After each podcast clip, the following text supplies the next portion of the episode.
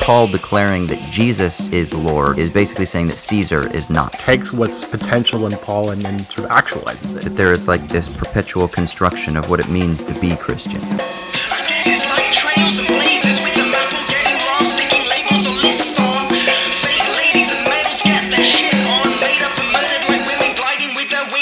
Yo! Welcome to Owls at Dawn. We are just two dudes from Southern California who studied philosophy, politics, and religion around the world and decided to start a podcast where we can bullshit with impunity. I am Austin Hayden Smith. And I am Troy Polidori. And we're going to jump back into our parliamentary book club. Going through one. Daniel. Is that the one? The parli- parliamentary book club. Um, going through Daniel Colucciello Barber's On Diaspora. We've gone through chapters one and two. Well, the intro, chapters one and two, in two previous episodes over the past month. So go have a look for those if you want to get caught up. But we're going to be jumping into chapter three today, where he's talking about uh, a sort of revised understanding or a problematized understanding of Pauline theology from within the framework that he's already established about this notion of like a diasporic Christianity within a framework of immanence. Um, and if that doesn't make any sense, then we'll try to give a brief ca- uh, recap when we get into the main segment, but also go back and check uh, episodes one and two so you can get caught up.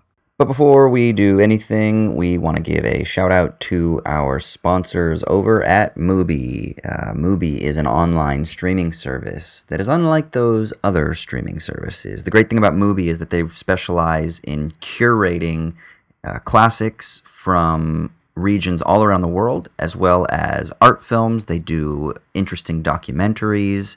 They look for films that may have flown under the radar, things that you might not have been familiar with, or maybe that you have been familiar with, but you just didn't really know how to find, like a Wim Wenders film or something like that. Well, the wonderful thing is that Mubi kind of does all that work for you. It's not just a hodgepodge of shit that's thrown against the wall, but rather they curate 30 selected films at a time, and they are offering all of Owls at Dawn listeners a free 30-day extended trial if you go to mubi.com slash owls at dawn. That's M-U-B-I dot com slash owls at dawn. And Troy's actually going to tell you about a film that is currently in their rotation that he thinks you guys should check out. Yeah, so I wanted to recommend a film called Project Nim. Uh, it's available on Mubi now. Um, it's a film by James Marsh, uh, documentarian. He's done a number of films, probably most notably Man on Wire remember that film about the uh, guy who walked across the wire um, between the World Trade Center buildings um, before the uh, before they came down. Um, he also did uh, the Theory of Everything, the uh, Stephen Hawking uh, biopic that came out uh, a few years ago. And Project Nim is about a baby chimp who is um, in this sort of real life experiment is able to grow up with human parents and treated like a human child and taught American Sign Language in order to uh, see how he's able to develop communication skills. And um, I think it was meant as a as a challenge to Noam Chomsky's um, theory that only humans uh, were, had this um, innate ability to develop language. I know that it's disputed in linguistic circles as to whether or not the experiment was actually evidence against that thesis, but um, regardless of that, it's it's a really interesting take on uh, human socialization and um, the learning of language and, and, all these issues. And it's also very heartwarming to just watch a um, a chimp be treated as a child. It's a wonderful film. I would encourage anybody um, who's interested in any of those areas or in human animal relations or things like that uh, to give it a try. Available on Mubi now.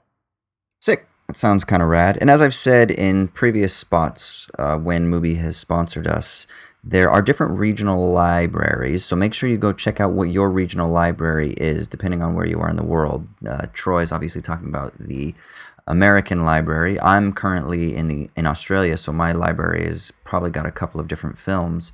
Um, but you know, there are some amazing ones here. There's uh, films by Francois Truffaut, particularly the film that's called Confidentially Yours. Um, there's the, I think, fantastic film by David Mackenzie called Starred Up. Um, I mentioned Wim Wenders earlier. There is a Wim Wenders film on here. Um, there's also Blackfish, which is that really kind of famous uh, documentary that raised a lot of attention about the let's say, mistreatment of animals at SeaWorld parks uh, and other similar related aquatic theme parks around the world. So go to Mubi. They um, are great. Like I said, prestige pieces, independent cinema, classics of cinema, um, regional films from all around the world. And the way that they do it is by having 30 films in rotation at a given time. So you have 30 days to watch a film. And then when the film drops off, uh, every day a film drops off and a new one comes on that starts its 30 day rotation. So go to mubi.com slash owls at dawn to get your 30 day free extended trial. Thank you, movie. And also, we have a Patreon, right, Troy? Yeah, yeah. If you want to go to patreon.com slash owls at dawn, you can support us there. And we have a bunch of different goodies you can access, including bonus episodes, um, one of which will come out, I'm guessing, coterminous with this episode, um, mm-hmm. about a special topic which is near and dear to my heart, as well as yours, Austin. But I think it's it's a little bit more of of my my sort of passion, uh, life. Yeah, this is your this is your fanboy material. Yeah, I'm pretty excited about it. We may even just change this podcast to be no longer about philosophy anymore. But um, stay tuned for that. You can also access the uh, Democracy Motherfuckers uh, tier, uh, which is where you're able to contribute towards uh, picking a spo- uh, Patreon sponsored topic for a future episode of the show. Um, we have one going, or a poll going right now. So either if you are a Patreon currently, please go onto the Patreon sites and add your uh, favorite topics to the list. And if you're not a Patreon, a patron, then you can go ahead and go to Patreon, sign up, and then join uh, that tier of access as well. Yeah, that's right. But you know what we got to do first, dude? Is we got to do the shitty minute. Ooh. This is the part of the show where one of us rants and raves about wherever it is that is grinding our gears this week. So, Austin, what's got you down? All right. So, my shitty minute for this week is about a trend and it's not a disturbing trend, but it's a trend that I have witnessed in online left, and not just online left, but also in the publishing world um, sort of uh, environments. And it was actually confirmed to me by a really interesting seminar that I went to this week with a Belgian philosopher named Michel Feher and a sociologist named Melinda Cooper here in Sydney. And it was a seminar on progressive publishing like how to publish for um, like popular but also academic outlets today if you're trying to publish like progressive political or theoretical works.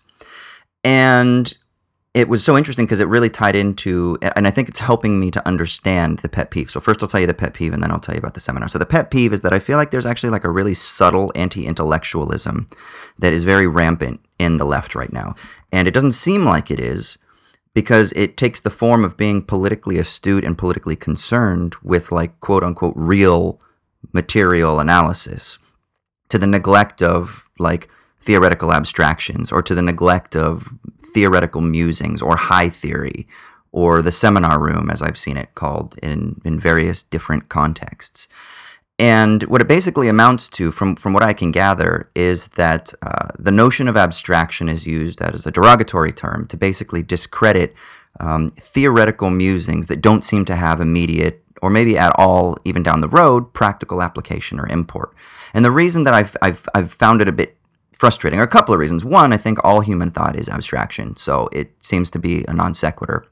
Um, but more than that, uh, it, it also seems to um, valorize certain commonsensical understandings or ways of thinking or domains of knowledge and immediately serves to discredit those that are foreign, that seem to be abstruse. But what I would contend is that the reason they seem to be abstruse, or the reason they seem to be quote unquote abstract and purely theoretical is that they just haven't been inoc- or uh, they haven't been inculcated into the common parlance. They haven't been inculcated into the the realm of the common sense.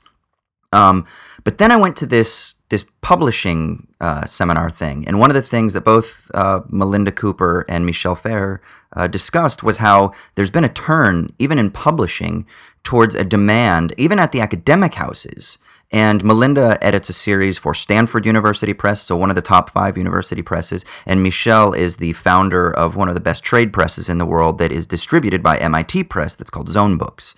So they're, they, they speak from a, a relative position of know how and authority. And one of the things they were talking about was how um, a large percentage of these publishing houses, both at the academic and trade level, are actually demanding more political and concrete books and they kind of attribute this to the rise of a sort of um, greater awareness of political and economic language post uh, GFC, uh, the global financial collapse in 07 to 09, which is a good thing, right? That's a good thing that people, that the average person, maybe because they were introduced to the 1% v 99% or to this uh, understanding of like mortgage backed securities or whatever because of listening to the news and then being concerned with what were the causes of this financial collapse they people have become more introduced into what was before that abstruse uh, or abstruse theoretical economic language but they were introduced in a very um, uh, through very kind of like popular slogans, but then now people can read a book by like Wolfgang Streeck, uh, you know, Buying Time or How Will Capitalism End or something like that, which have become like bestsellers. They sell tens and tens of thousands, if not hundreds of thousands of copies.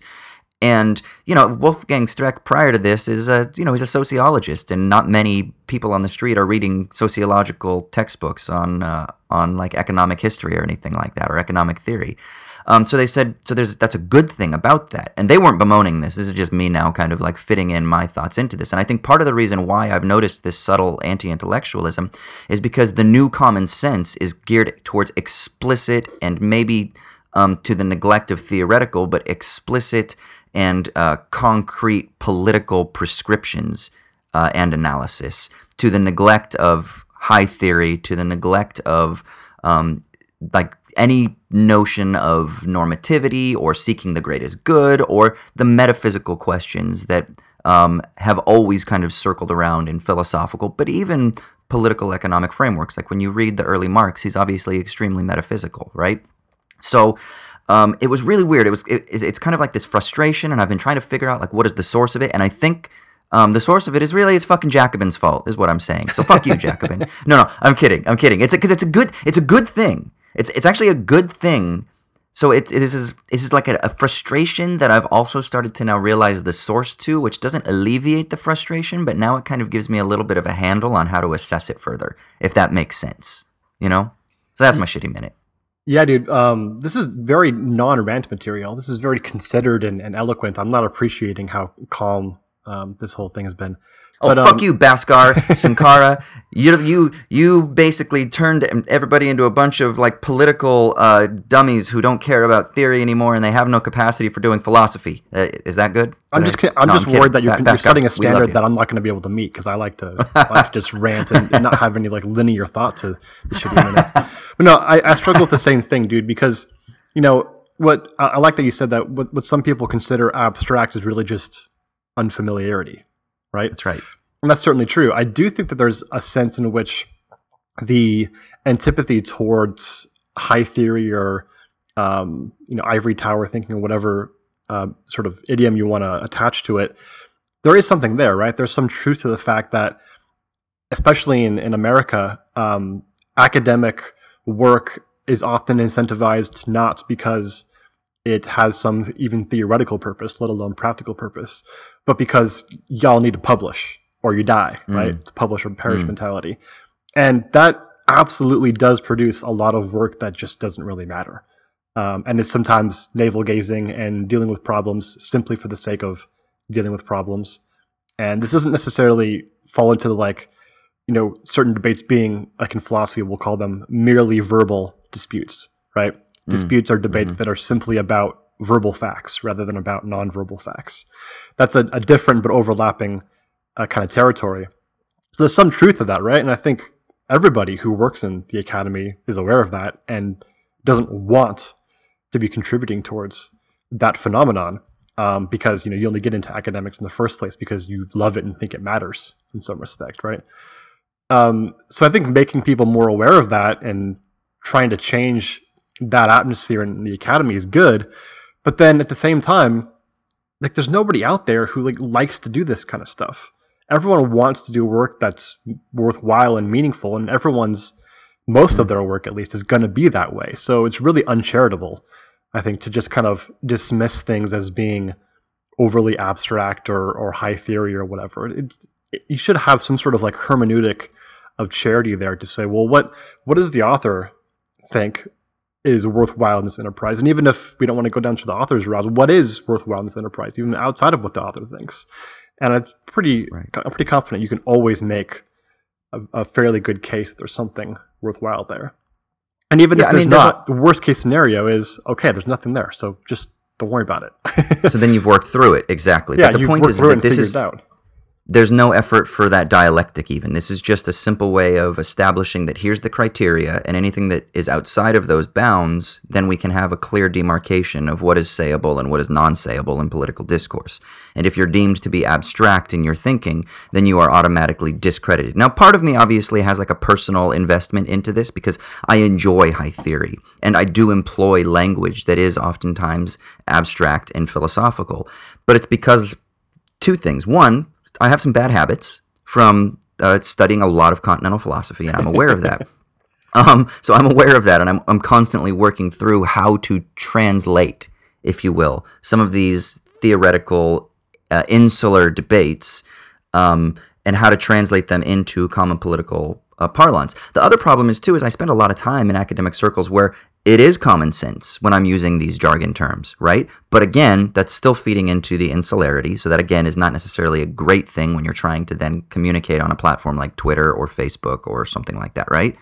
Um, but then the other problem again is just that that's not always the case. That there is just a sense in which, like, for my mom, if my mom read the Communist Manifesto, she would have a very difficult time dealing with some of those themes. You know, um, not that she wouldn't understand any of it, because there is a lot of common sense. It was written as a manifesto, but nevertheless, she does not speak the language of politics and economics. Like, that's just not her world. Now, if you go into her world, into the world of design, and into the world of uh, outdoor patio furniture, and into the world of um, like buying in uh, certain markets, you might, if you're very f- familiar with the language of capital, you might be like, "What the fuck are you talking about with like this pattern and this design and this this this uh, you know this designer?" And so the problem is that there's a relativity of your position. I think that also determines how it is you determine what is abstract and what is kind of let's say accessible or like a genuine material or structural analysis you know and i think we need to kind of be patient in that in that tension of figuring out why it is that this seems to be abstract, why it does seem to be sort of abstruse, why it does seem to be something that is just outside the bounds of what is required for the current political moment in order to manifest programs that are going to immediately produce material benefit. Because we can't we can't just simply engage at the level of technological logic. We can't just become technocratic managerialist Marxists or leftists or post Marxists or communists or progressives or whatever the fuck you are. Because then you end up just playing the very game of the system that you're seeking to contest. And that's one of the things that is extremely important about like a Marxist analysis in the first place in the middle of the 1800s, because he's precisely contesting the common sense of his day in trying to reground new foundations that have new metaphysical foundations as well. And so, similarly, I think if we're going to take up that project and that mantle, which actually I think ties into what we're going to talk about in our main segment here, is that there is a necessary antagonism and contestation to the embedded logics of the system themselves, which means that we have to understand the logic of the system itself and make sure that we're not reproducing it by our very own sort of technological mechanisms. Yeah, dude, let's let's use that as a segue into talking about Barber and Paul, yeah? Okay, you talk about it. You start us off.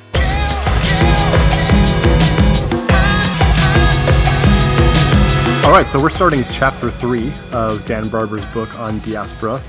Um, this chapter is titled The World in the Wake of Pauline Thought.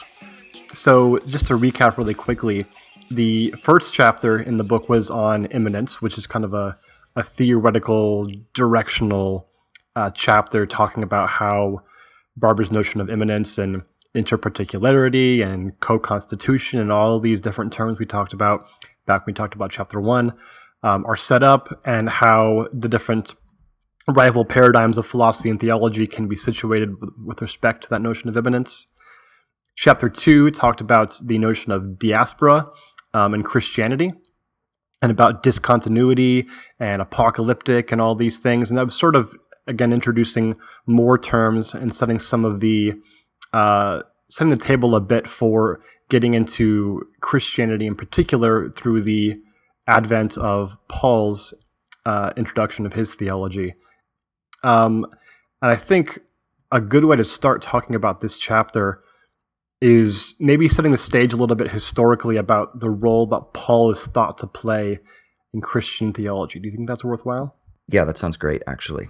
Yeah, so I think really briefly we can just say that um, there's this there's a kind of common refrain in maybe secular um, accounts of religion that Paul is the inventor of Christianity, and it's kind of tongue in cheek, right? Because anybody who maybe grew up in the church or has some experience with Christianity. Otherwise, if you ask them who invented Christianity, I think the obvious answer would be, well, the one person is named after, right? Jesus Christ. Um, right.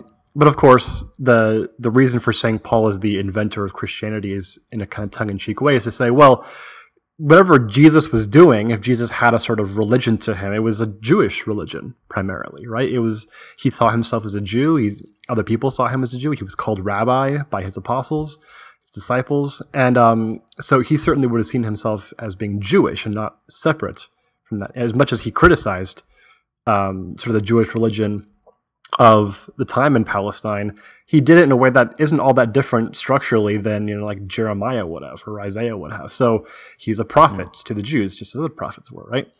Um, whereas Paul seems to be the one who really creates a break um, with Judaism. That doesn't mean that he didn't consider himself a Jew and he didn't necessarily call himself a Christian or call his new sect Christianity, but there's a break with Christianity in that there's a huge emphasis on the Gentiles being involved in this new religion, on moving away from the particular symbols that sort of unified Jews together, like circumcision and um, the different uh, Jewish rites. And so that, that's the sense in which it's thought that Paul might be a better object for reference of the reference of the inventor of Christianity than Jesus was. And that means that Paul then is going to be the person you go to when you're asking what's the foundation of Christian theology right? Since he's sort of the first great thinker of Christianity. Even if Jesus is sort of the first great piece of content for Christian theology, Paul's the sort of creator of it. Oh yeah, I was going to say also. Um, I had a really interesting discussion yesterday with a couple of, of friends after the uh, infamous Zizek and Peterson debate. Um, but we ended up getting into some interesting discussions about these kinds of themes, and there's also there seems to be a difference between like the esoteric and the exoteric between Paul and Jesus, or between Jesus and Paul, let's say. And that Jesus is kind of this um, esoteric mystic, that he's telling stories that are secret and that are hidden, right? You know, he says, let those who have ears hear. So he tells things in parables, but then there's the bit about him going into the secret rooms with his disciples and explaining everything and saying, you know, to you I explain everything, but you guys have the secrets to the kingdom. So there's this idea that there's still this like um, esoteric wisdom or maybe gnosis, you know, kind of like almost like a Gnosticism that a lot of people find still in in Jesus which then seems to kind of fade away in Paul towards the exoteric, towards building systems, towards building theology, towards doing political theology, towards like explicitly trying to make new dogma and institutional frameworks. You know, uh, Christians look to the book of Ephesians and he's, you know, laying down mandates for how ecclesiology, for how the church is supposed to be ordered. And um, they look to, uh, you know Corinthians about how it is that like love is supposed to be understood, or you look to Romans and you understand how it is that um, uh, uh, I'm trying to even think right now of, of examples, but um, yeah, for example, circumcision in Romans and Galatian, like how are those things? Are, are those things requirements for the Christian community? Again, ecclesiological, but also it's like other aspects of theology. And so I think that there's something interesting about people trying to see a break here. But what I really like um, is actually seeing these things as being sort of continuous, even if there is a sort of like discontinuity or rupture, but there is a there's a continuity and it goes back to, you know, the days when we were in theology of reading like N.T. Wright in his book What St. Paul Really Said. And the conclusion is that he basically said the same thing as Jesus. It was just a different sort of expansion upon those concerns to fulfill the Abrahamic covenant, to fulfill the promises of Judaism. So, what you see in Paul is a real sort of uh, agonistic effort to find out how to fit this person, Jesus, who he and the other early Christians believed to be the fulfillment of messianic expectations into those promises that they have carried with them for thousands of years. And so it isn't so much a break so much as it as it is like a disjunctive synthesis. And for me, I'm so influenced by the work of the New Perspectives on Paul, and Dan Barber talks about it, and that create this kind of like linearity or this kind of continuity, let's say. Um, that for me, I, I couldn't help but see that throughout as I was reading this chapter. I'm sure you saw that as well. Yeah, and I think a lot of that comes from the fact that you know we grew up in the evangelical with the evangelical interpretation of the continuity between Jesus and Paul, which is basically like they shook hands and Jesus gave Paul the tablets for the epistles of the New Testament. right. And uh, yeah, he just emailed them to him, and then Paul just like forwarded them to the different churches, right? That's um, right. Yeah, yeah. yeah, which means it basically just kind of covers over the very idea that there's discontinuity there. Whereas the discontinuity is literally in the texts, right? That that the Jewish uh, leaders of the church, like Peter um, and James in Jerusalem, had a beef with Paul and the way that he was interpreting um, Jesus. And Paul comes from, you know, outside of the apostles. He's not one of the 12. He didn't know Jesus personally. He persecuted Christians and killed them. So he's obviously going to come from a, a, different perspective of a sort, right? There has to be mm. some account of the discontinuity between Jesus and Paul there. And the new perspective um, highlighted that for us and said, let's be honest here, there's something here we need to deal with. And then it took that discontinuity and sort of straightened it out, right? Made it rational, made it sensible. It did really charitable reading of Paul. Um, and that's what I think for us was so just enlightening, right? It just fulfilled all of the sort of intellectual desire for um, for actually dealing with the material in a way that's deserves that the material deserves, right? Dealing with it seriously rather than just covering it over, but then coming out of it with a complex but rational set of continuities between the mm. um, gospel texts and, and Paul's epistles, right? Um, mm. But then that doesn't mean necessarily that everything the New Perspective says is like correct or is good for like universalist politics or even any kind of politics today. Um, I think it just means um, that it's it's a good escape route for somebody who has just been told to ignore the very idea of discontinuity um, mm. from Jesus to Paul. Yeah, you know what? It was a great escape route for me because I definitely can see a through line in my own trajectory from N.T. Wright and E.P. Sanders and James Dunn, who are the figureheads of the New Perspective, to concerns about pistis Christou and uh, you know uh, what was the, the righteousness of God? What is it? Dike? Yeah, uh, Dike Yeah, exactly. Um, you know, and the genitive debates and all those things. I can see a through line from that, which talked about the importance of the fulfillment of the Abrahamic covenant was that which was that God would create a singular people on the globe, right?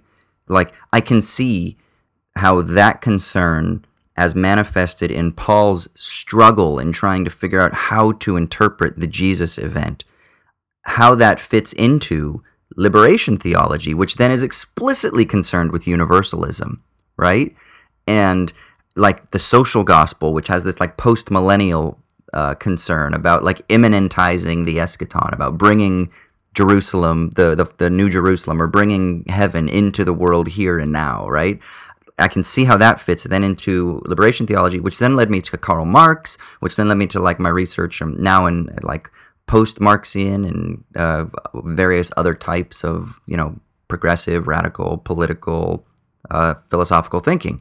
So there is it is a nice escape route if you are in like an evangelical mindset or if you have been raised with a certain Protestant mindset. And then even I think if you come from like the secular idea where you think that oh well you know, Jesus was just this nice ethical teacher, and then Paul is like the bad guy who starts the decline down into like oppressive dogmatic religion. It's it's new perspective kind of creates a convergence for both of those narratives, so that you can have um, a different way of thinking about universal politics. That's an important point too, right? We're mostly talking about the the account that you know evangelical Christianity gives for the continuity between Jesus and Paul. But the other one that exists, which you know I think the two of us will really find out about later, is the sort of um, secular liberal account, which is that there's radical discontinuity between Jesus and Paul. And Jesus is the good one who has the moral religion we should all follow about loving your neighbor and turning the other cheek and whatnot. And then Paul's the one who turns that into women shouldn't speak and gays suck. um, right. Yeah. Right. And so he institutionalizes it, and with institution comes everything bad with religion, right? So there's a large Right. sort of account of what's wrong with religion in the first place. And even the idea that there's a, such a universal category as religion. There's a whole bunch of stuff there, right? And the new PP or the NPP also sort of converges that, right? And says, well, no, that's not really accurate. There isn't a sense in which Jesus had a moral religion that was completely separate from institutions. And there's not a sense in which Paul fully institutionalizes Christianity and brings out these sort of bad things that we just automatically assume that like Constantine follows from Paul necessarily as a as like an uh, analytic entailment, right? So yeah, it absolutely collapses both of those things. And even though I think like NT Wright obviously is probably a bit more of a conservative than either of us would ever be in almost any area, even theologically. Um, there's absolutely the through line there, right? I mean, the central idea in um, that kind of thinking about Paul is the neither Jew nor Greek, neither slave nor free, neither man nor woman. If there's ever been a more universalist declaration, I don't know that that, that I know one. And uh, if you take that as the central interpretive, uh, you know, uh, focus of um, what Paul's thinking, then you're going to come out with a pretty radically universalist program for politics. Yeah. Yeah, and so that is, I mean, that's kind of like background and stuff circling around what Barber is really kind of addressing here. Those are some of the tensions I think that really sort of frame the background of this chapter. Because the real the real problem for Barber is is this problem of community. Because remember, Barber is trying to he's trying to rethink how it is that we can think of Christianity, how how we can use Christianity in ways that aren't just um, inherited from the Orthodox tradition. And so he has this notion of a diasporic Christianity. So the question is, is okay, so let's look at Paul now as our, our as our next resource. How can we understand the diasporic conception of Christianity? And how can we then understand that idea that seems to be uh, a fracturing within the context of community? How can you have both fracture and community? And for him, that creates, I think, the central paradox that this chapter um, really is is working through. Does that sound right? Yeah, and I think I think there's one thesis that Barber has here about Paul. It's that he has the the sort of material for thinking the idea of reciprocal co-constitution, or as he calls it in the last chapter, interparticularity. Um, but he doesn't fully fulfill that potential. He goes That Paul the- doesn't- that Paul yeah, doesn't. Paul, Paul does not fully embrace that. And what we should do is, in a sense, celebrate the antagonism at the heart of uh, Paul's account of um, Christian theology against the world. Right, that antagonism is good, but go further than Paul did and sort of almost like ontologizing that ag- antagonism rather than just like sort of um, I don't know what you say, maybe like particularize it or just compartmentalize it into this one aspect and then basically continue on as if it never happened. Mm. Yeah, eh, here's a here's a quick little quote. He says, "So it's not about a question. It's not a question of reclaiming a purified Paul, but rather of understanding the tensions intrinsic to his thought and then constructing new decisions on them." So this goes to this idea of signification and expression that we find from his first chapter. That this process of new decisioning is the expression of immanence that is sort of um, let's say oh god what is it? I, I keep in my mind i keep seeing when when i'm thinking about like this uh his notion of like the form that is diasporic i picture like um like static you know like from a tv like white noise um but like the lines of totality are static. Does that make sense like they're like they're like shaking rather than it being like a solid totality that that's what that's what Christianity is but that rather his notion of Christianity is one where even the boundaries are sort of like shaking and Okay, yeah, yeah. and you see what I mean I, I'm trying to articulate what that means but in my mind Like that's that's kind of for some reason like a visual picture that always comes up, and I don't I don't really know how to think of it. Um, but that seems to be what he's trying to do here. Is these new decisions are decisions that are new significations. They're new developments of meaning and order, and let's say theology, but also political thinking um, that can enter into, that can become a part of the perpetual construction of Christian community as a diasporic entity or as a diasporic disposition to the world that can open us up to new conceptions of universality, new conceptions of global politics. And that I think is interesting. Yeah, I think the most important part for me um, is to realize that Barber's not simply saying, hey, I have this new idea that comes from like some kind of theoretical lineage from Spinoza to Deleuze. And I'm going to like shoehorn it into Paul here and make it, Paul say something he doesn't want to say because, you know what, oh, well, Paul made a mistake. I'm going to fix it for him. Right. He's not the mechanic mm. coming into some car and then this like affixing parts to it to make it like to give it like nitrous oxide so it can just like speed up and be badass on a street race or whatever, right? He's saying no, the materials were already there. They just weren't utilized, or they were utilized part of the way, or they were utilized just for this one portion of the car when actually we can utilize it for the whole thing, right? Mm. And if we do that, we can actually improve upon and do better than than Paul did, but not in a way that sort of bastardizes Paul. And it since takes what's uh, potential in Paul and then sort of actualizes it. And so I don't, mm. even though he goes at great pains to say, you know, we're not trying to find the original meaning of Paul. We're not trying to interpret Paul uh, necessarily. There's some sense in which I think he's he's being more he has more fidelity to Paul than uh, he might want to let on, just because you know, mm. I think he obviously wants to stay away from the idea of like you know revisiting Paul um, and discovering the new meaning, which is I guess probably given the time that this was published, what 2008 2009 he didn't want to be like another new book about re- like recapturing the meaning of Paul, the mysterious meaning of Paul, right? He wants to distance himself from that sort of set of literature, right? That doesn't mm. mean that this is just yeah. using Paul for his own sake, like like a like a Zizek or a Badiou is probably guilty of doing, and I'm sure that they're fine with being guilty of doing that. Hmm, hmm, hmm. Yeah, I was actually just going to mention Badiou's book on Paul. So, for people who don't know, uh, philosopher Alain Badiou wrote a book on Paul. What's it called? Saint Paul. It's, it's just called Saint Paul. Yeah. Okay. Yeah.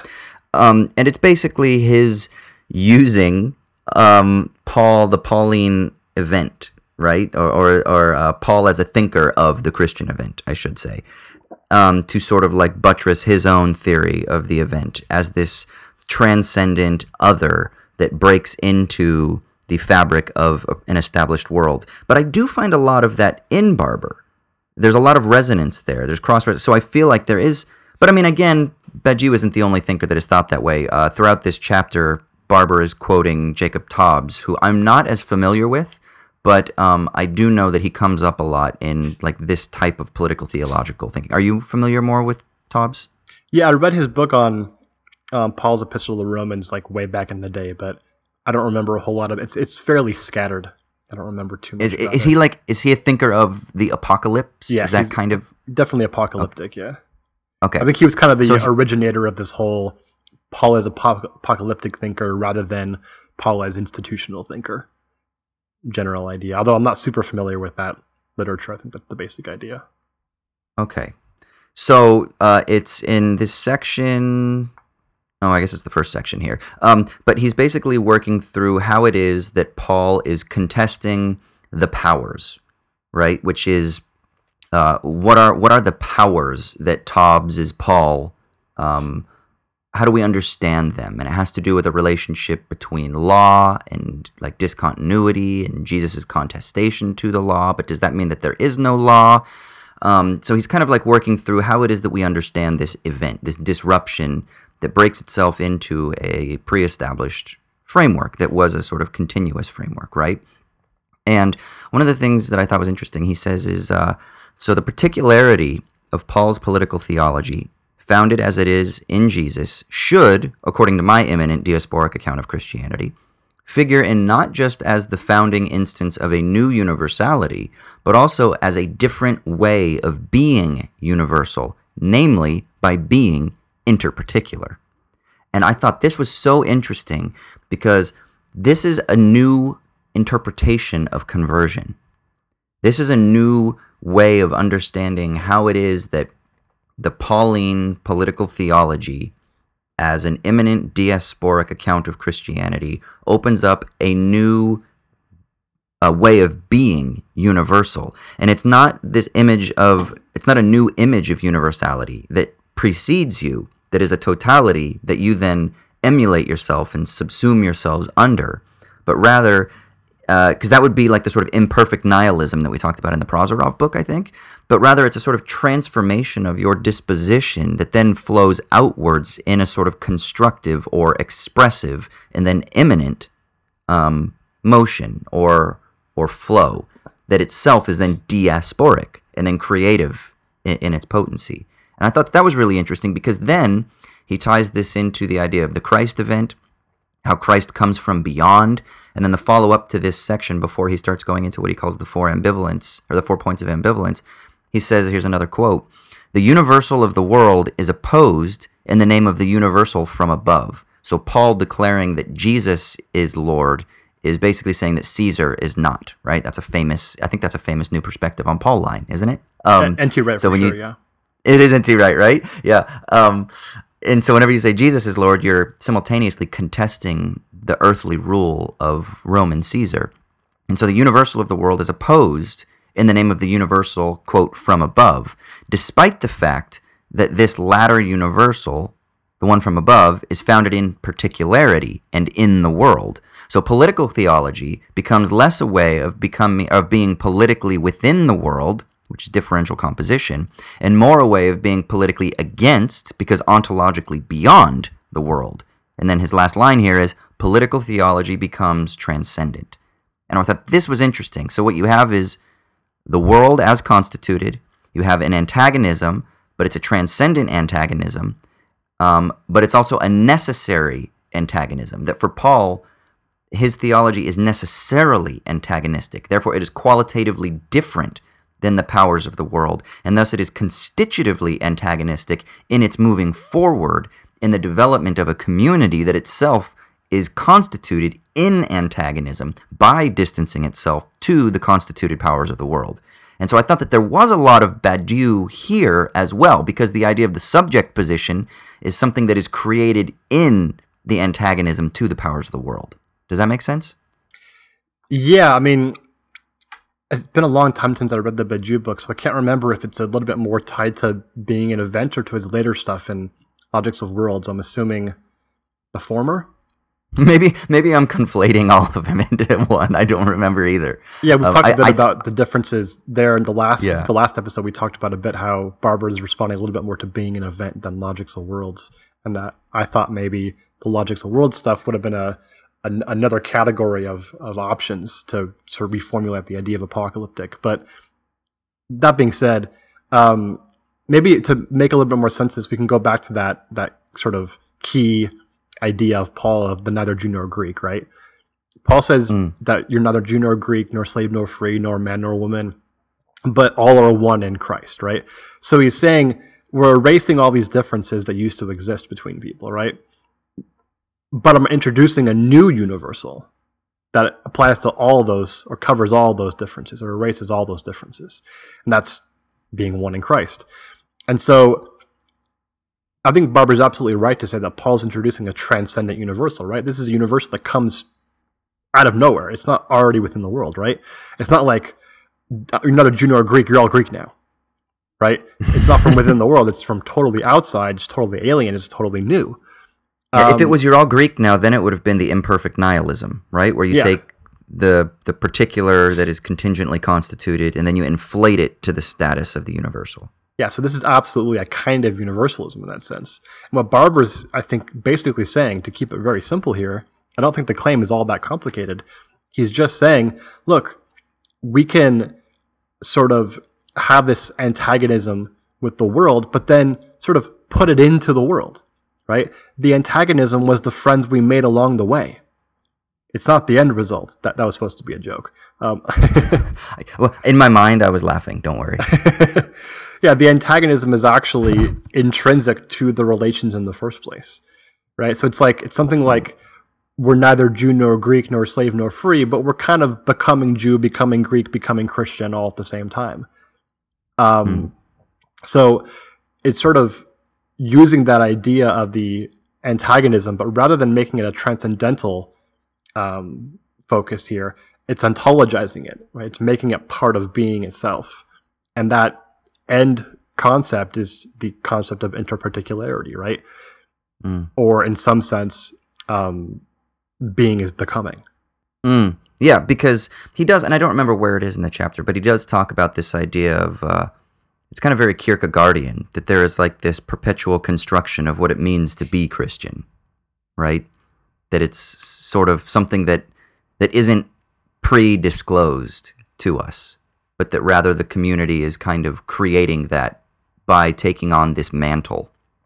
Um, so there's a constructive project here, which and is what Paul does, right? He does a constructive yeah. project of sort of conceptualizing this new universal. Well, this Christianity thing's totally new whatever he's talking about. So we got to construct it, right? How can we construct it? Well, using the materials we already have and sort of re- deconstructing and then reconstructing them. And Barber's point is we can keep doing that. In fact, the radical potential of Paul is to never stop doing that.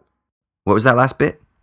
Yeah, the radical potential of Paul is to say we can do that reconstruction and deconstruction and never stop doing it. Mm. Yeah, I mean, I know we've been talking about this name N.T. Wright. For people who aren't familiar, he is a um, he, I guess he's categorized as a New Testament scholar, but he's kind of more of a he's kind of a theologian slash pastor now more than anything, or not pastor, but is he a, is he because he was for a bit the bishop of Durham, wasn't he? Yeah. Um, I don't know if he's still. I don't think he is anymore. But anyway, so um, but I think now he's just uh, he's just a, a pastor. Um, but he's written a bunch of books. N.T. Wright or Nicholas Thomas Wright, I think is his full name.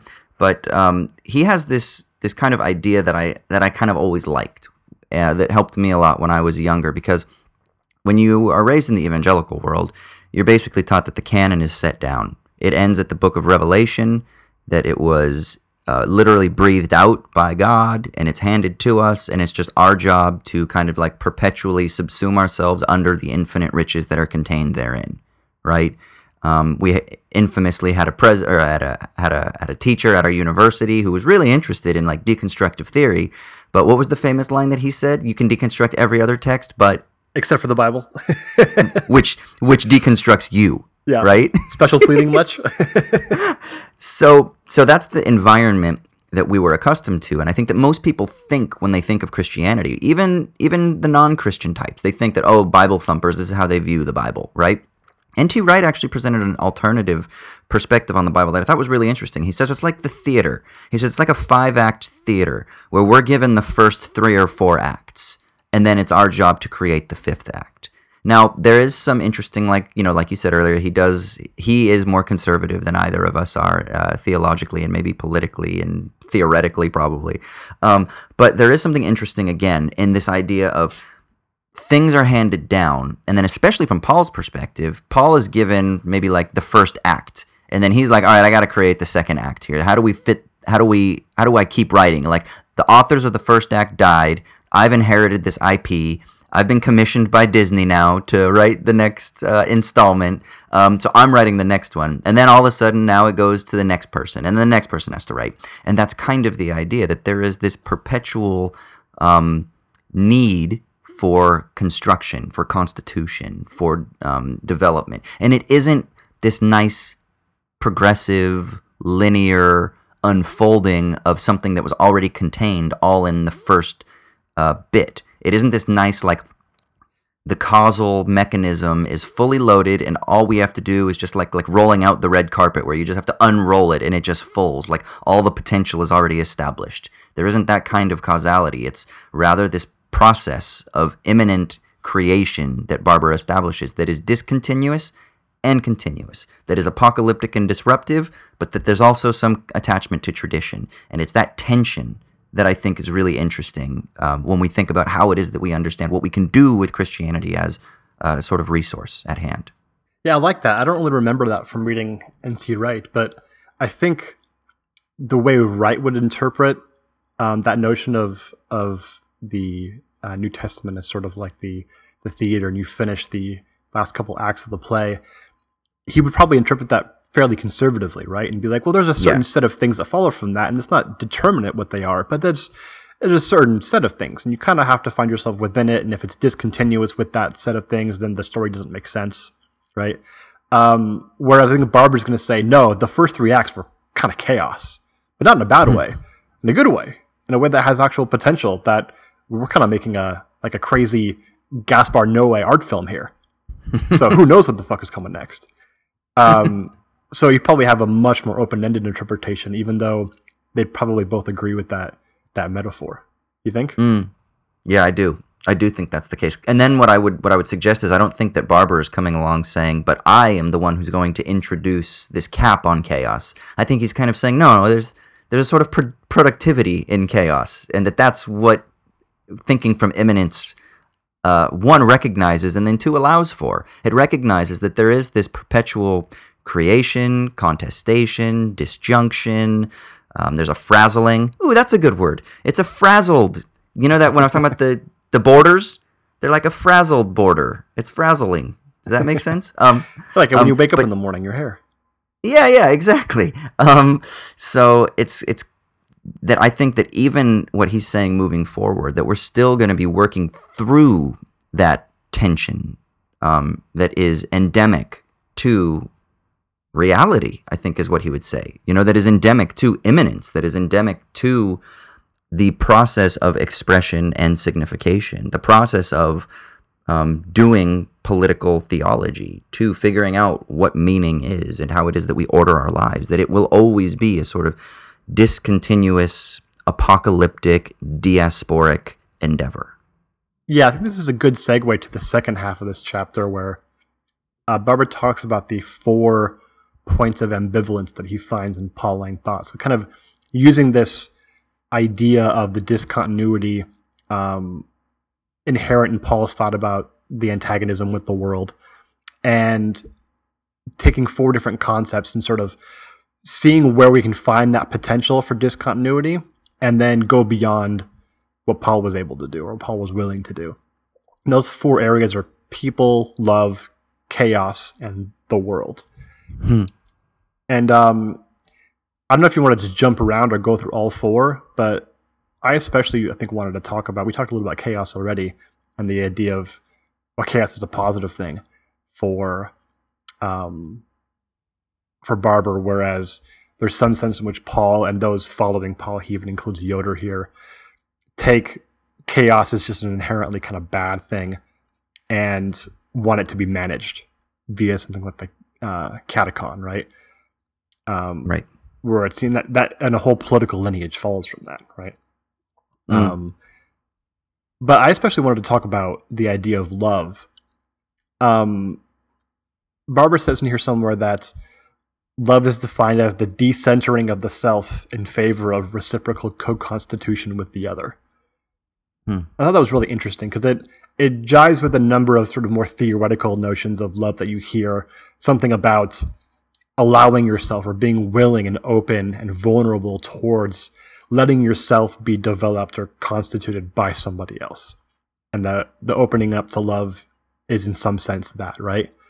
Um, hmm. I know Badiou says some similar things in like that book in praise of love that he wrote uh, a decade or so ago.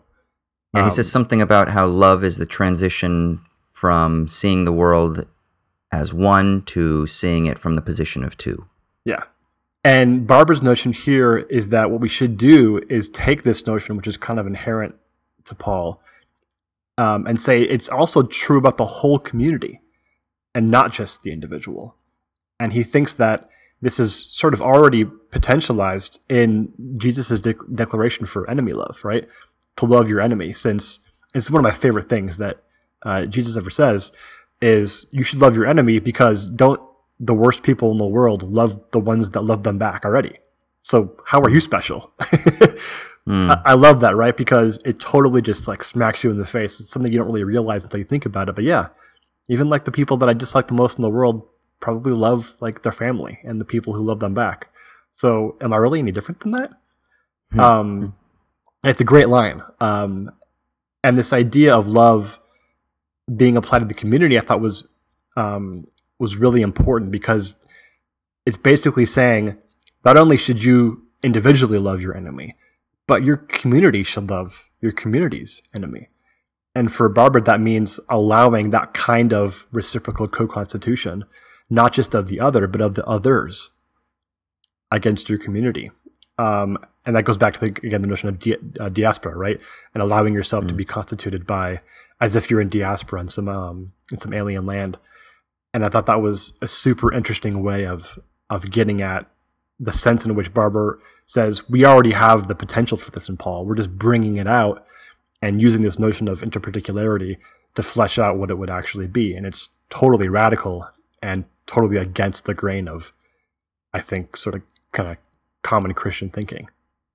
Mm. Because mm. it really yeah, is the, the notion that, you know, the, the antagonism happened and it's over and now we're all about stasis. Mm. Right? That, that, I think is a really good way of reading the way that Paul's taken by most Christians today, whether they're liberal or conservative. Yeah, this this goes to the tweet that I sent out um, in anticipation of this episode, um, and uh, it's kind of this this long section, but I'll read it real quick. It's um, in many ways this Pauline injunction echoes Jesus' declaration of enemy love. If the I perfects itself in relation to a we, then it is difficult to see how love can be anything other than limitless, unless, of course, the we is not universal, but instead located within the bounds of the Christian community. And then he, he goes on, so we'll just put an ellipses there, dot, dot, dot. Then he says, In other words, is love the way of being solely for those who are inside the Christian people? Or is it something that, precisely insofar as it is directed outside, that it is irreducible that it irreducibly problematizes the very notion of an inside? And then he says, again, ellipses, then he says, love demands a differential form. It cannot be identitarian, for a we necessarily exceeds its own reflexive sedimentation. It is intrinsically excessive. I fucking love. I, I literally so highlighted that in the book and and said to myself, Austin's going to talk about this. uh, I fucking love that so much. um, his has another quote right here. He says, "To make one's identity contingent upon diasporic composition with the other is to put identity at risk. To foreground identity is to make diasporic composition impossible." Paul seems to wager on the side of the former. That idea of um, subjecting identity to contestation itself. Now, I'm thinking not just in terms of like the religious community, which is where people can think of right now, right? Like, like yes, you do. You insulate yourself. You hunker yourself down, and then of course, uh, all the passages about loving your neighbor and all this other stuff can just be interpreted. Ah, it's about just loving the people who are in your church and sacrificing yourself to people who are already who are already converted. They're already a part of the community, and your relation to the outside is one still of contestation and suspicion because they're potential uh, uh, future members of the community. They have the potential to be redeemed, but at the moment they're your enemy because they're not part of the community, and so it it just reproduces uh, this inside outside um, formula. Or also, Whereas, also, just to add to that really yeah. quick before you go on, it could also be enemy love means making the other like me. Right? Mm. Not not necessarily just treating them with suspicion, but especially if I'm a person who's in a privileged or powerful community, and, and the others are sort of underprivileged or, or sort of on the exterior, on the margins, I can just try to make them like me, which is another way in which I think like enemy love can be bastardized into this actually really horrible and kind of violent um, relationship with others. So I know this is a very sort of sticky subject, but I also can't help but think about current debates around identity politics in this as well. Oh yeah, that's exactly what I was thinking.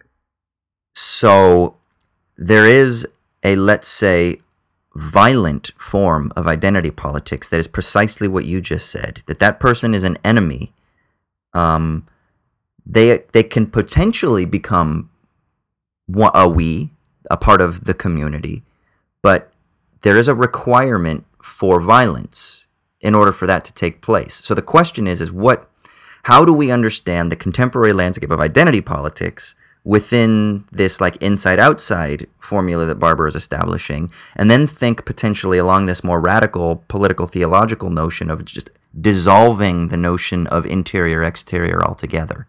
How do we think about that? And I'm going to let you talk about this because I don't want to get myself in trouble. well, I'm, I want you to talk in a minute about exactly how you're thinking about it relates to identity politics. But I was thinking specifically just about some of the debates around nationalism um, yes. that are happening today. And that's only tangentially related to identity politics. Um, I guess not tangentially. It's just the kind of the reverse of the the liberal id pol uh, focus is this idea of the national identity, which is intrinsic, right?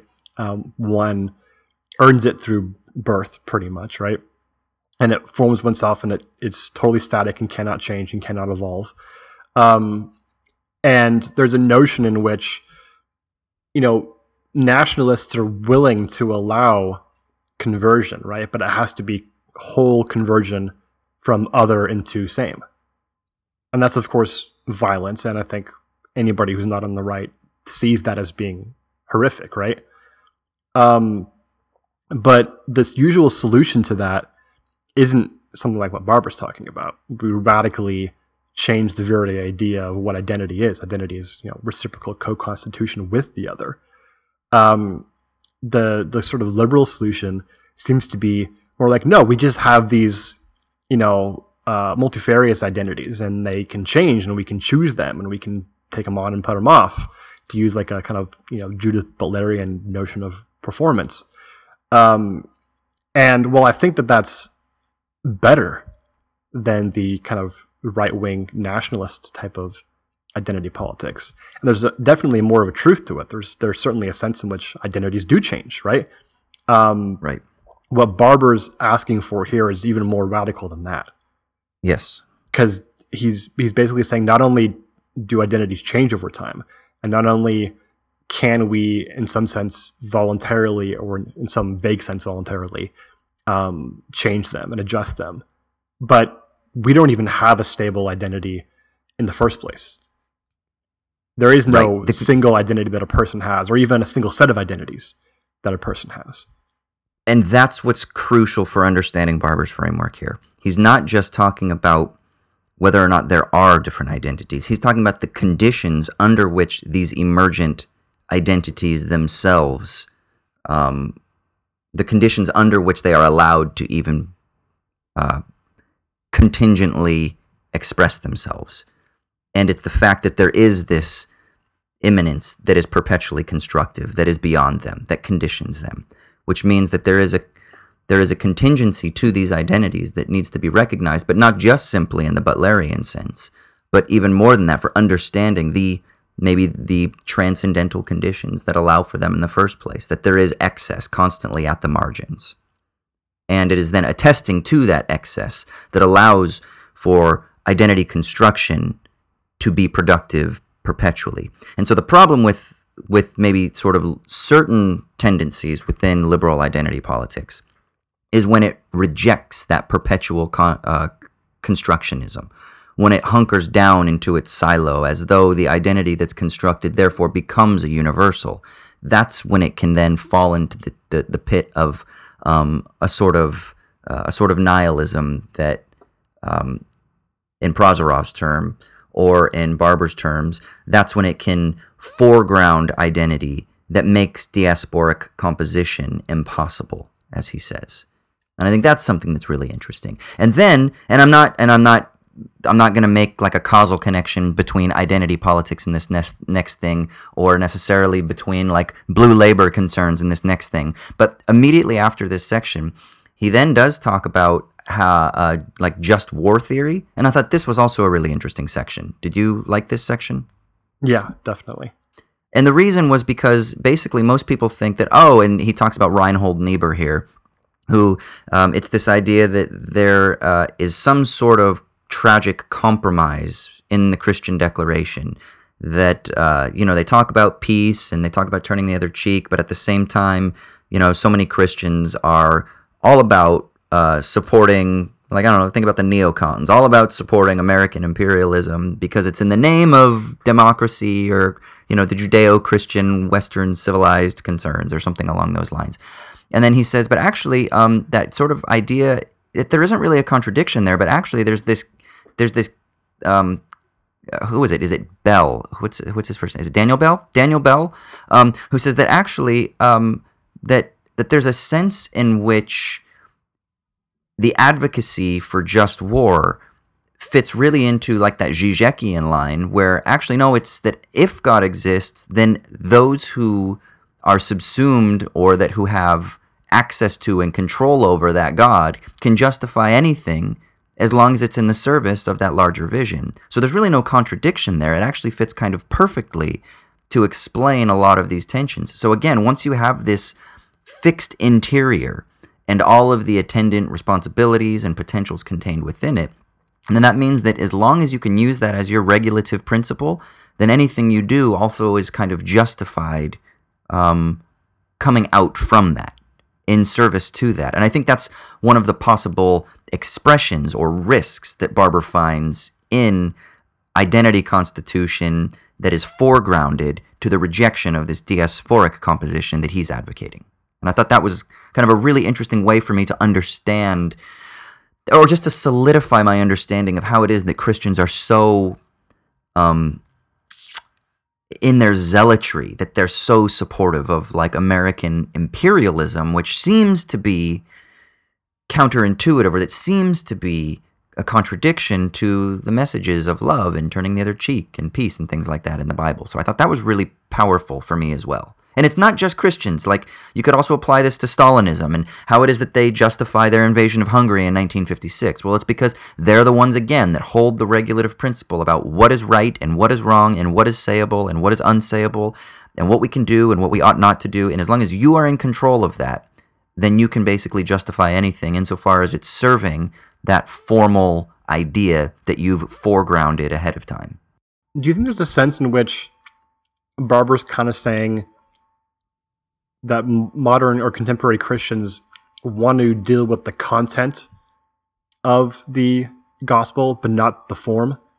Whereas oh, he's yeah. saying that the form is the important thing to, or should be the important thing to recapture, and the content only sort of follows from the form. He says something about that in chapter two. Remember where he says um, something along the lines of, the concern here is that the form of Christianity is itself disjunctive or diasporic, and that that's the problem. Is if the form is wrong, then that means that the content will be wrong in a way, right? And so this is why it's a very Deleuzian project because Deleuze develops this thing called transcendental empiricism. It's not just a bland empiricism that's just simply con- concerned with like a positivist, immediate interpretation of sense data, which would be the content of a thing, right? That you're looking at like bits of information and then you scale up to an aggregate and you make an inference. But transcendental empiricism recognizes, okay, that there's something extremely important about the empirical project of David Hume, for example. But simultaneously, there's also something really important about the Kantian project of formal investigation that conditions the content. The difference is, is that for Deleuze, the individual significations are co-constitutive with the formal, and that the formal, this relationship of part to whole in mereological terms, isn't one that is like uh, subject to Russell's paradox because the form itself is also malleable. It isn't. It isn't um, a totality. It isn't a world of all worlds, but it's sort of this frazzled barrier that itself is constantly in processual flow, based on the uh, shift in significations taking place as its constitutive parts um, that produce events and those events are primarily the shifts in the significative constitutive components of the quote unquote totality. But it's not really a totality, it's a sort of like diasporic um, formal framework. Does that make sense? And that's basically just an explication of difference preceding identity, logically, right? Ex- exactly. Yeah, yeah. And, identity and is difference, constituted by difference. Exactly. Yeah, exactly. I think that makes perfect sense, and it's it's good because it's helping me as much as I've struggled with understanding the the idea of transcendental empiricism, situating it within this locus here that Barber's doing is, is helping me conceptualize how that works in practice. Um, yeah, really- it's strange. I almost feel like if someone is like, "Hey, how do I understand Deleuze?" I kind of want to be like, "It's going to sound weird, but read this book on on Christianity. you know? Yeah, exactly. It's it's it's working. It's having that effect on me personally. Um, working through this book, but really quick mm. to get back to the the four ambivalences. Something you said before you started talking about Del, uh, Deleuze and transcendental empiricism. There, um, this is really helpful. I think the way that Barber has sort of schematized um, the book so far, because it's really helping me understand where I think I track and where I don't track with the Deleuzean project. And especially with regard to this idea about identity politics and how it fleshes out in that way. Because I'm seeing where the effects differ uh, or the conclusions differ from my own, and I can trace that back to its origins. So, the basic idea, it seems to me, is that if we're going to kind of map this onto contemporary politics, right wing nationalist identity politics is this sort of violent originary universalism in the classic sense, right? Um, it wants to sort of take every other and violently and involuntarily transform it into itself. Um, and I think everyone else sees that as being as ugly as it is, right? Um, the sort of left version of identity politics that's in response to that is to just kind of destroy the very notion that there is a universal identity, right? And I think mm. what um, Prozorov would have called that like passive nihilism, right? Just give right. up on the idea that there is this universal project. The former is active nihilism, because I would say that the difference is, is that it kind of also recognizes well there it can come in two different forms. It can either be the imperfect nihilism where it takes a, a, regional particularity and then inflates it to the status of the universal. But really that's not what they do. Like the people like steve bannon and richard spencer they're like we're cool if black people are around but they can just have their own communities right? This is western civilization. This is european culture so it isn't saying at least they're paying lip service they probably are assholes, uh, even more assholes than they already are. So I'm not trying to soften their criticism, but the idea is is that no, no, no, like we just kind of want to have our own little world, and so then what you have is this kind of recognition that there are these competing narratives, like the sort of liberal identity, political passive nihilism. Um, it's just that it's the active will of the people right? That sort of Nietzschean active nihilism, that Carl Schmitt, The Will, or um, Leo Strauss, who I'm not as familiar with, but my friend Darius has kind of introduced me to. It's that idea of the active will that is what what can characterize that nationalism as well, if that makes sense. Yeah, Schmitt calls it decision, right? Yeah, politics yeah. is originates in an active decision, and and I do wonder a bit about if we're creating a distinction where there is no difference with that. I'm not sure that that universalist project has ever really been that different than mm. it is now, but it's neither here nor there. Um, and the the issue that that Barber et al would have with the left version of the identity politics, right, which is in response to this growing nationalism, is that it doesn't. It, it wants to have these um, little particularities, right, and these little sets of identities that group together according to how they overlap. Um, but that's not gonna, politically at least, um, that's not going to actually one defeat the right wing nationalism, and it's also just doesn't actually get to the you know accurate internal representation of what individual human beings are, or, or even individual communities, right? And instead, mm-hmm. we need to think even more deeply about the antagonism. It's not just that individuals have multiple identities which overlap, but individuals are constantly having their identities co-constituted by everything else around them. Um, and there mm. is ultimately difference at the heart of their identities and not just a single static or even multiple static identities. Mm. And I think my issue ultimately is while I think it's right in its critique of the sort of leftist identity politics, and that I think it's correct that we aren't this set of identities which kind of flow and change over time. Um, I don't think that the answer to that, at least as of now, is any sort of theoretical or set of theoretical concepts which leads us to this reciprocal co-constitution idea.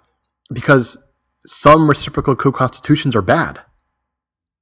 I don't want to be co-constituted with a virus. That's mm. bad. I don't mm. want to be co-constituted with the local Nazi group. Right? I mean, we're right to oppose that idea. And it's not just because they have the wrong idea of their identity. Right? I mean, if if Barber is right, then basically everybody has the wrong idea about their identity and their identities, plural. So any sense any sense of reciprocal co-constitution or interparticularity is always going to be with other people who don't have a good grasp on their own set of identities or how they're changing, right? So listen, motherfucker, you're trying to sneak in some meta ethics here. Um, I can feel it. Well, yeah, I think it's important just to say that if the outcome is this reciprocal co-constitution idea, and there's no sense embedded in it in which we can judge which yeah. of those is good and which of those is bad. I think this is a good theoretical enterprise, but I think it's very clearly missing something if it's missing that. And I think yeah, I agree. what it's missing is missing internally.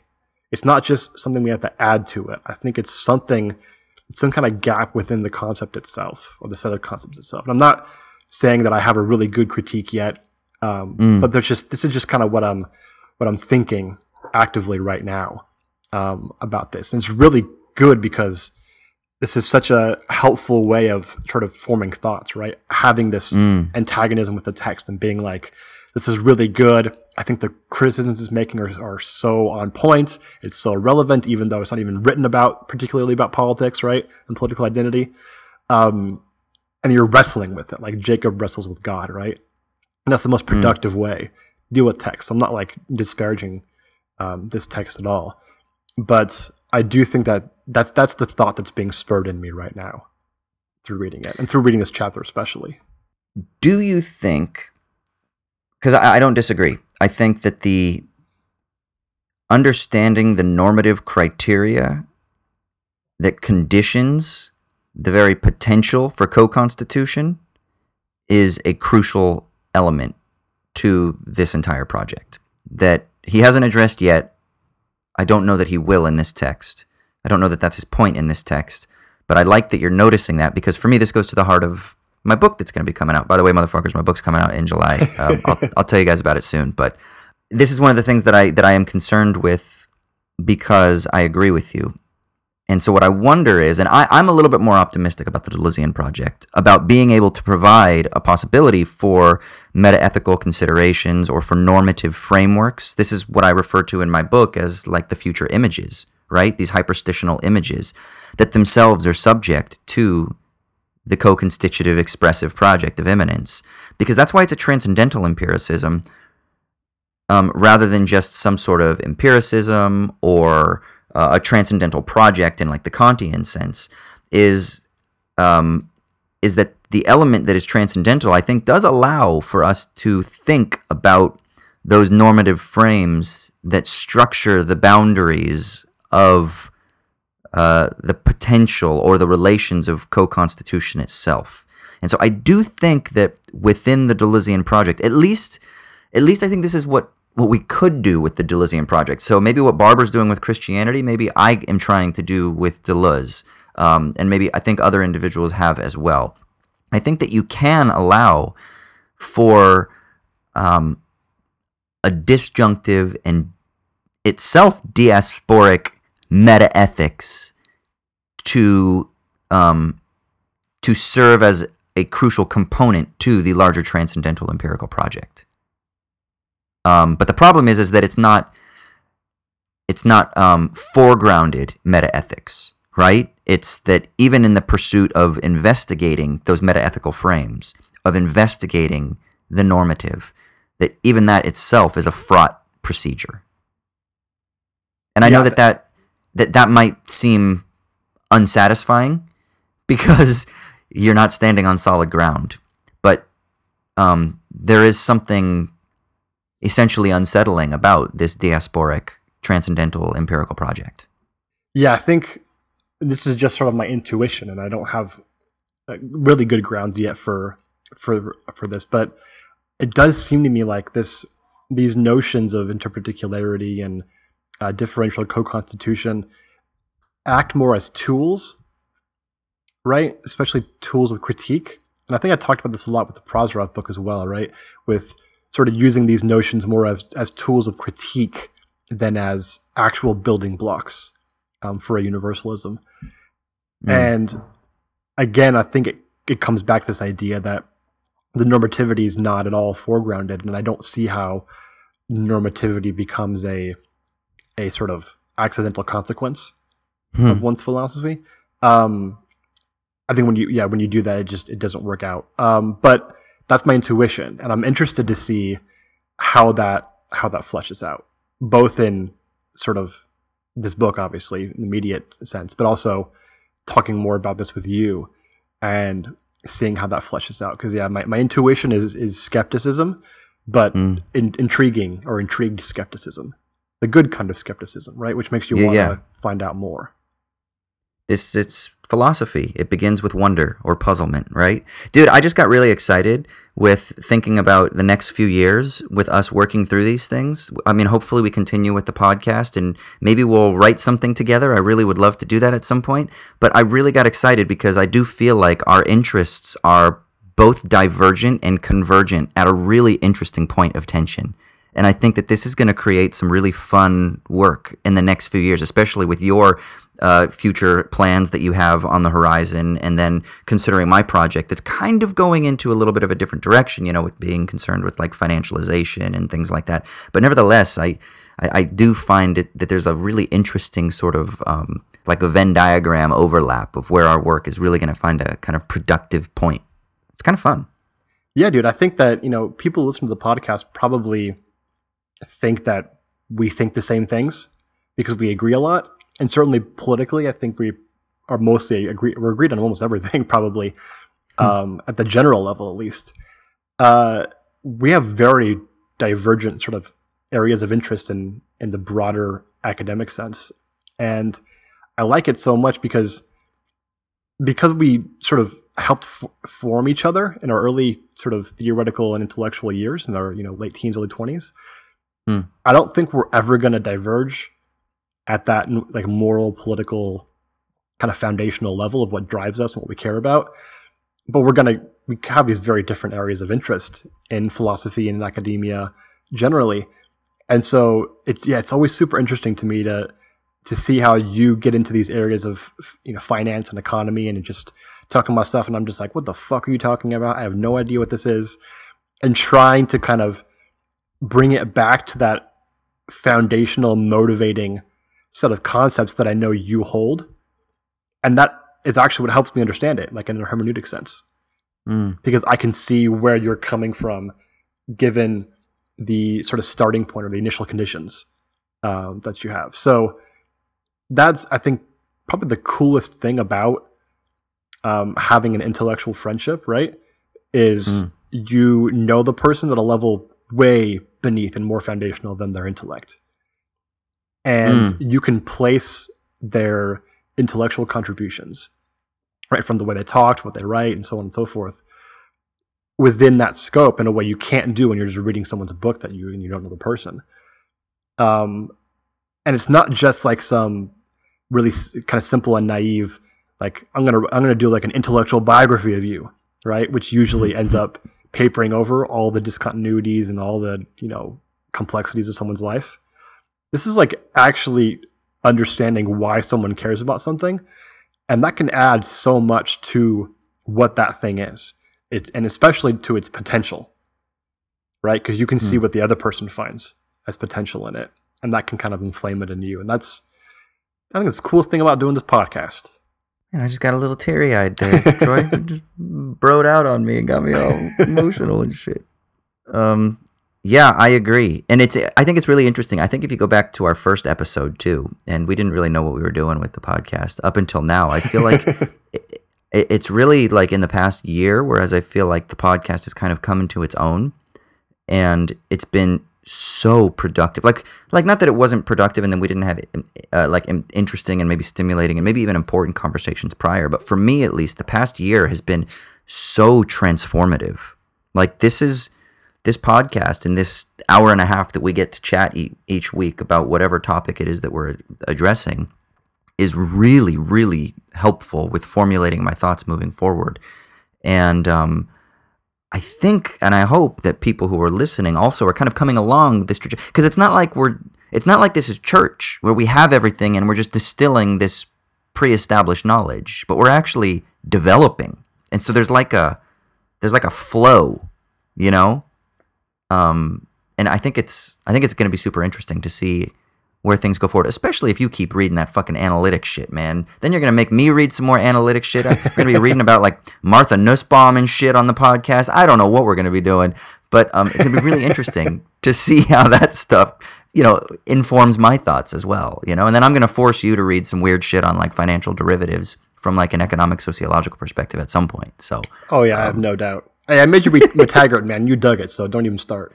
I did, and I dug the Cohen book, and I dug the Cohen book fuck, I, I, I dug it so much that I literally rewrote the last chapter of my book to engage with G.A. Cohen. so, um, yeah, really fascinating. Well, cool. Uh, is there any last thing you want to say just about the Barber chapter, um, like in preparation for the next chapter, like where you think it's going next? Yeah, I mean, I think the, the next chapter is about religion, right? Yep, yep. Yeah, religion. in The last chapter is about secularism. So I think we'll just see how um, it seems like Barber has this kind of triad, right? Christianity transforms into religion, transforms into secularism.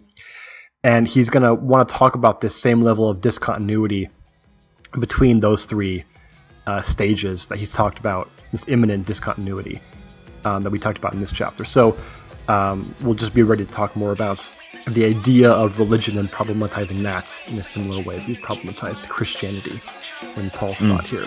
Cool. Looking forward to it. Yeah.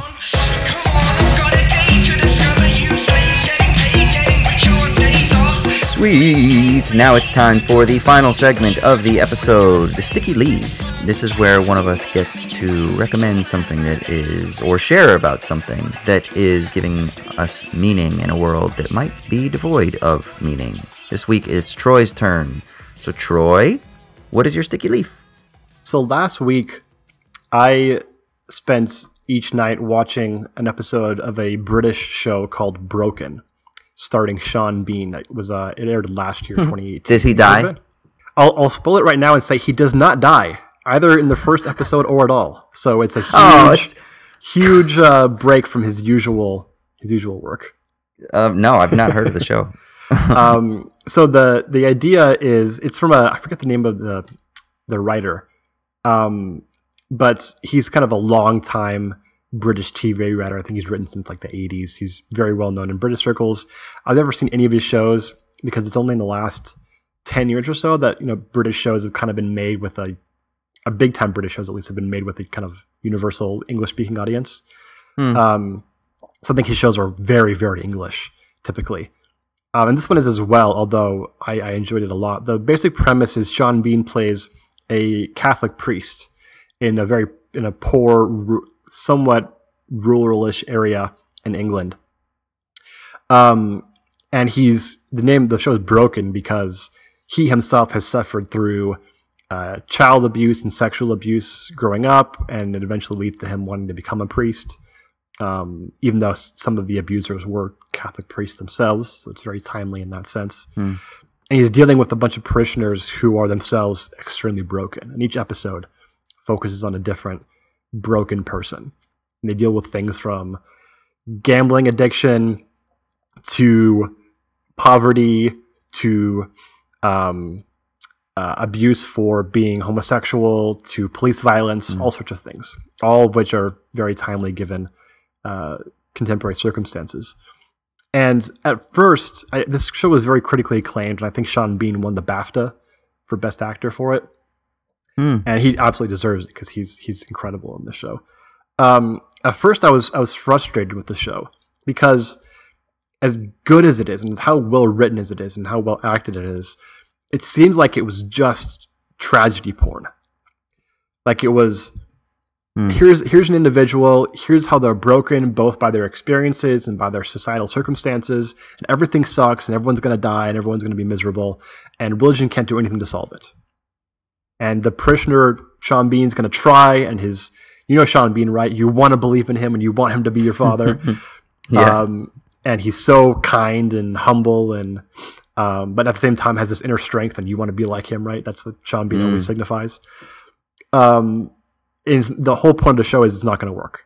He can't resolve the brokenness in any of these people it's it was so hard to watch because mm. you love it and you love it, and after you watch it, you're just like, shit, man, this sucks. Um, and I was frustrated. And I don't want to mm. say anything about the end, but if anybody was to watch this show, and I would certainly encourage anybody who can deal with some of those you know dark and deep topics to watch it.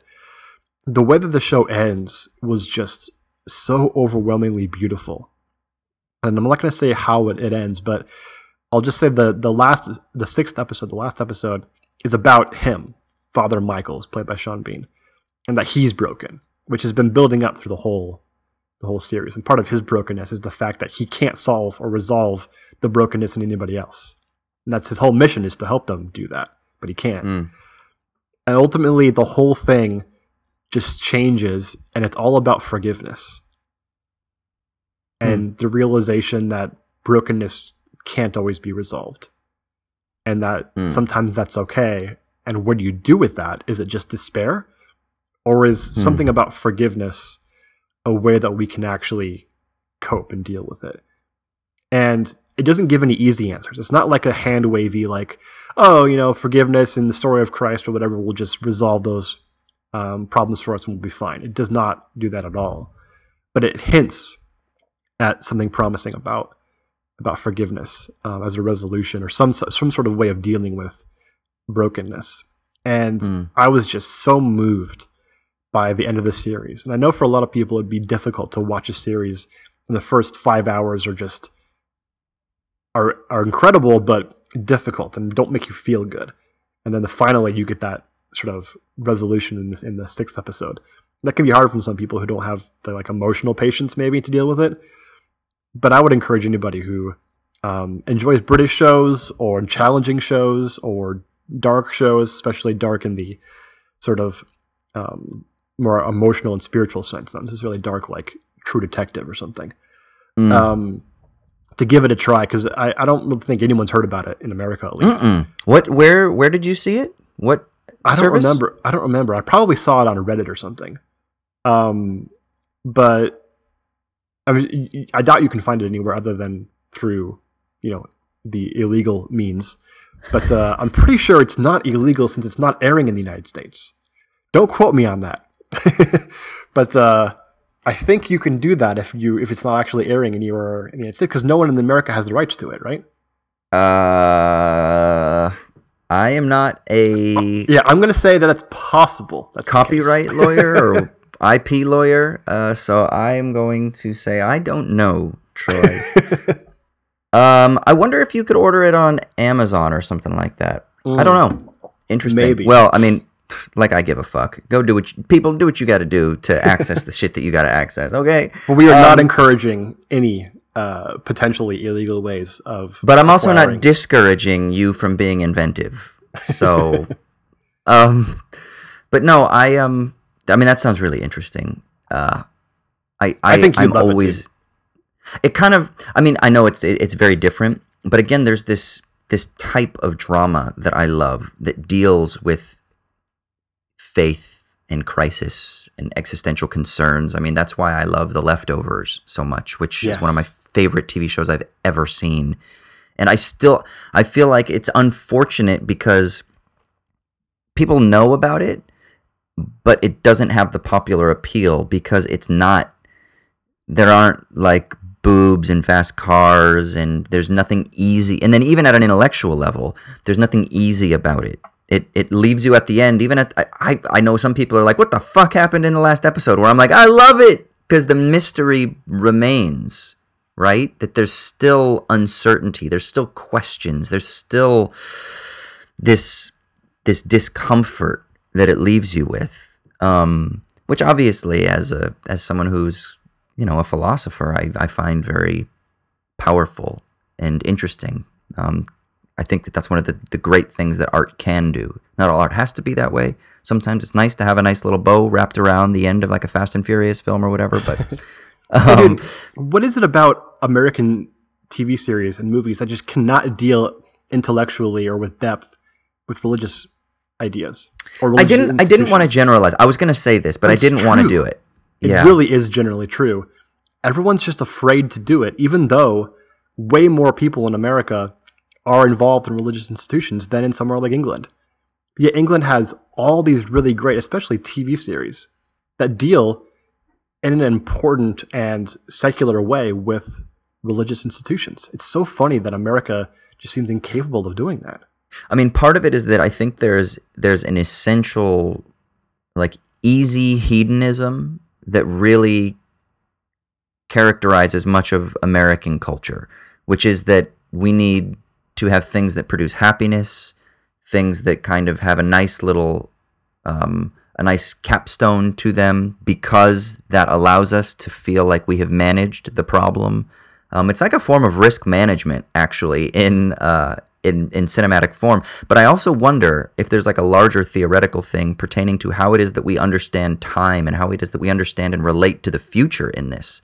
There's um, a sociologist named Elena Esposito, and I don't know if this demarcation is is perfectly generalizable the way that she does, but there is something interesting in it where she says that the European conception of the future is much more about like you prepare in the present for the future, whereas the American conception of the future is that you uh, take the future to prepare the present. And that there's this image of the future that conditions the present. And so I wonder if there's something about this in there as well, is that the future is already this realizable or realized thing, and then the things that we experience in the present are just kind of like instantiations of that and so that that creates a sort of like easy teleology whereas there's an openness in the european idea that you're kind of just working in the present you know you're, you're doing your best to mitigate potential problems in the future but nevertheless there's still an openness of the future and that was way more deep than i thought the issue was i thought it was just because hollywood hates religious people but whatever I, I mean that's part of it you know but that's why that, that that's why paul schrader's um First Reformed was such a breath of fresh air. Yeah, exactly. And why it, it probably so didn't get yeah. the attention it deserved. Yeah, I think even though it's definitely not in any way uh, proselytizing, um, you just can't even allow the very idea of a story about religious people to to receive awards. Like, even though yeah. it's such an obviously highbrow drama. Again, I, I think that that we've talked about this before, but there's this influence of like new atheism and there's this resentment. It's like you either have hyper evangelical Bible, Bible thumpers or you have like Bill Maher. And yeah, exactly. And it's really difficult for like do you know who Nathan Robinson is? The guy that runs current affairs? No he was live blogging or live tweeting or whatever the Zizek Peterson debate. And he says at the outset, he's like, I hate both of these men. So I was like, oh, great. So then why the fuck are you doing this? Just to be resentful and to hate tweet? Like, this is going to be a shit show of a blog. But I just briefly skimmed it. And a couple of the things that he, he said was, I mean, he was so uncharitable, even his, in, in his interpretation of Zizek, because for him, it was like unscientific. And he's like this new atheist kind of guy. And the fact that Zizek is entertaining these, these like mystical ideas uh, about uh, you know ideology, and he talks about G.K. Chesterton, and he talks about God. Um, you know, for Robinson, that's all just nonsense, and it's just like brute science, right? It's like in the Chomsky Zizek debate, Zizek is a charlatan, and it's all about like this rationality, this positivist rationality. That's the bad side of Chomsky, I would say. Um, and a lot of that characterizes so much of like left and liberal discourse in America. And then the conservatives are all like, nah, man, like Jesus is God and angels are real and you're going to hell. You know, and obviously there is some gradation between there, but it's definitely the minority, especially thoughtful engagements with religion from the left. That is extremely minoritarian. Yeah, I do wonder, and this is maybe just fanciful thinking, but I wonder if we had more really deep intellectual and sympathetic dealings with just religious culture in general if there would be less of this market for the uh, what was the movie about abortion clinics that just came out and made a billion dollars? Unplanned. Yeah. If there'd be less of that happening or fireproof and stuff like that which is obviously kind of like you know, just drivel um, right because there, there's obviously a market for dealing with with religious um, people, institutions, ideas, all these things, and it's just not at all served um, by sort of you know, the Hollywood institution or whatever. I once I knew a guy once who wanted to do something like this. He was kind of a, a, a somewhat liberal Christian. He worked in Hollywood. He wanted to. He produced a series and actually read the pilot and uh, commented on it for him. No, you don't know who this guy is. Oh, um, and he wanted to. It was a series about uh, a, some like a couple of pastors who get involved in all sorts of like sexual promiscuity and but then like one of them's a total cynic and the other actually kind of believes in what um, what he's doing, but he but he has secret doubts, and it was sort of like an HBO prestige drama. It read almost like mm. um, like Breaking Bad or something. Um, hmm. But it basically revolves around like pastors at a local church, and uh, I thought like, man, that would be so badass if this thing was made. Like it's, it's totally rated R. There's like nudity and sex, and everyone's dropping you know f bombs all the time. But it, like deals seriously with these people. It's not like purely cynical about them. Um, mm. That kind of thing just would never fly. I just I, I would imagine a Hollywood exec reading that and just their head exploding and just being like, "This is incoherent." Brother, it is.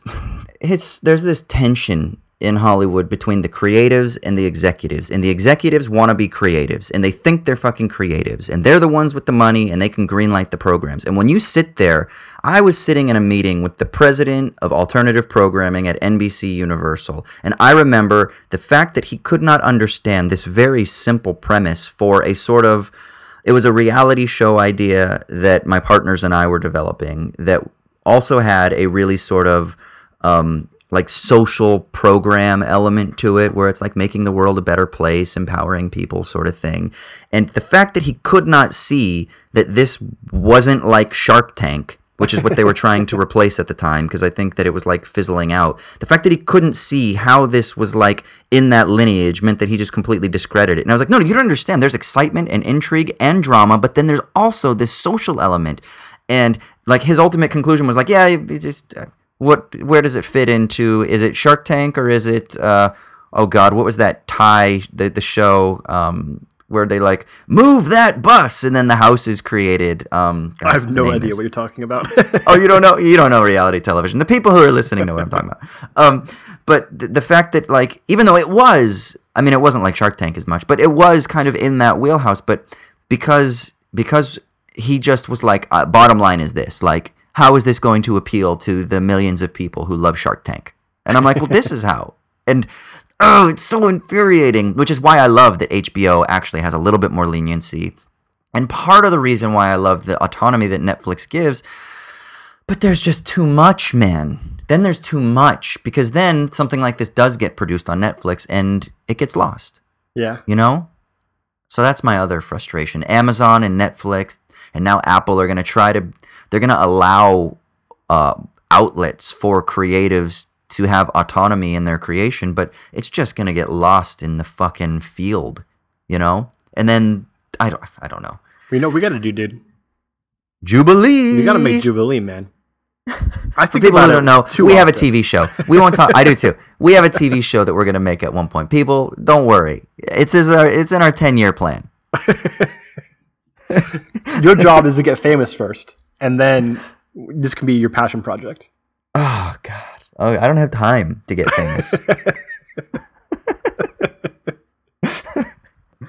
All right, let's go ahead and wrap up the episode there. Thank you guys for checking out another episode. Um, as we said I- at the outset, if you find value in what we're producing, if you want access to bonus content, we got a new episode that we're actually going to record right now, which will be released as this episode is released, so it should be live. We also have a newsletter that's going to be coming out uh, in the next. Actually, by the time this episode is out, the newsletter will be out, as well as uh, the option to recommend topics for future episodes, which we have. Uh, we are fielding suggestions right now at patreon.com, so go over there if you are a patron. If you're not a patron and you want access to any of these benefits, go to patreon.com slash owls at dawn. Um, yeah, and then if you want to follow us on Twitter, you can owls underscore at underscore dawn. Same on Insta. And you can email us at owls at dawn podcast at gmail.com. What else am I forgetting? Just one more thing, dude. Oh, what's that? Das Vidania, Mary Constance.